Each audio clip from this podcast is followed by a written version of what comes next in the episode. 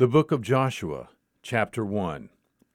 Now it came about after the death of Moses, the servant of the Lord, that the Lord spoke to Joshua, the son of Nun, Moses' servant, saying, Moses, my servant, is dead. Now therefore arise, cross this Jordan, you and all this people, to the land which I am giving to them, to the sons of Israel. Every place on which the sole of your foot treads, I have given it to you just as I spoke to Moses.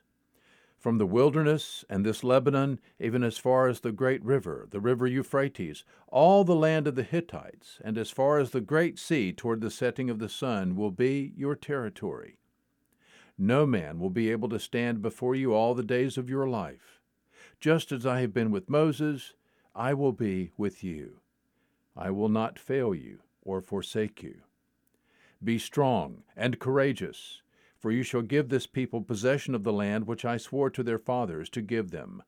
Only be strong and very courageous, to be careful to do according to all the law which Moses my servant commanded you.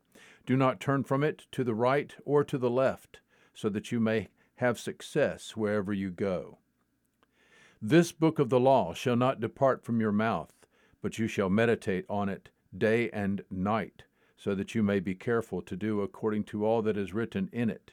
For then you will make your way prosperous, and then you will have success. Have I not commanded you? Be strong and courageous. Do not tremble or be dismayed, for the Lord your God is with you wherever you go. Then Joshua commanded the officers of the people, saying, Pass through the midst of the camp and command the people, saying, Prepare provisions for yourselves, for within three days you are to cross this Jordan, to go in, to possess the land which the Lord your God is giving you, to possess it.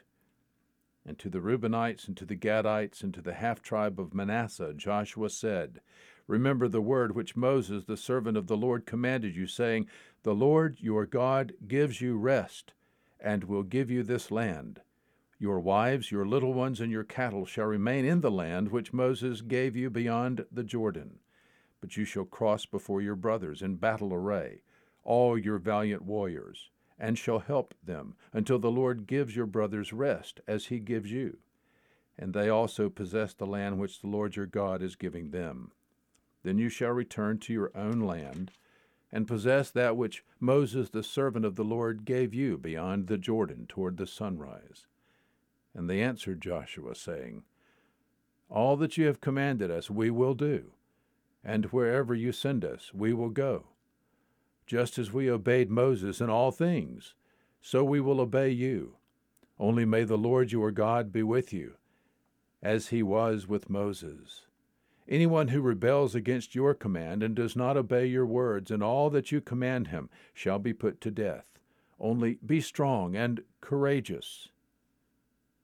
Joshua chapter 1. There is good news today.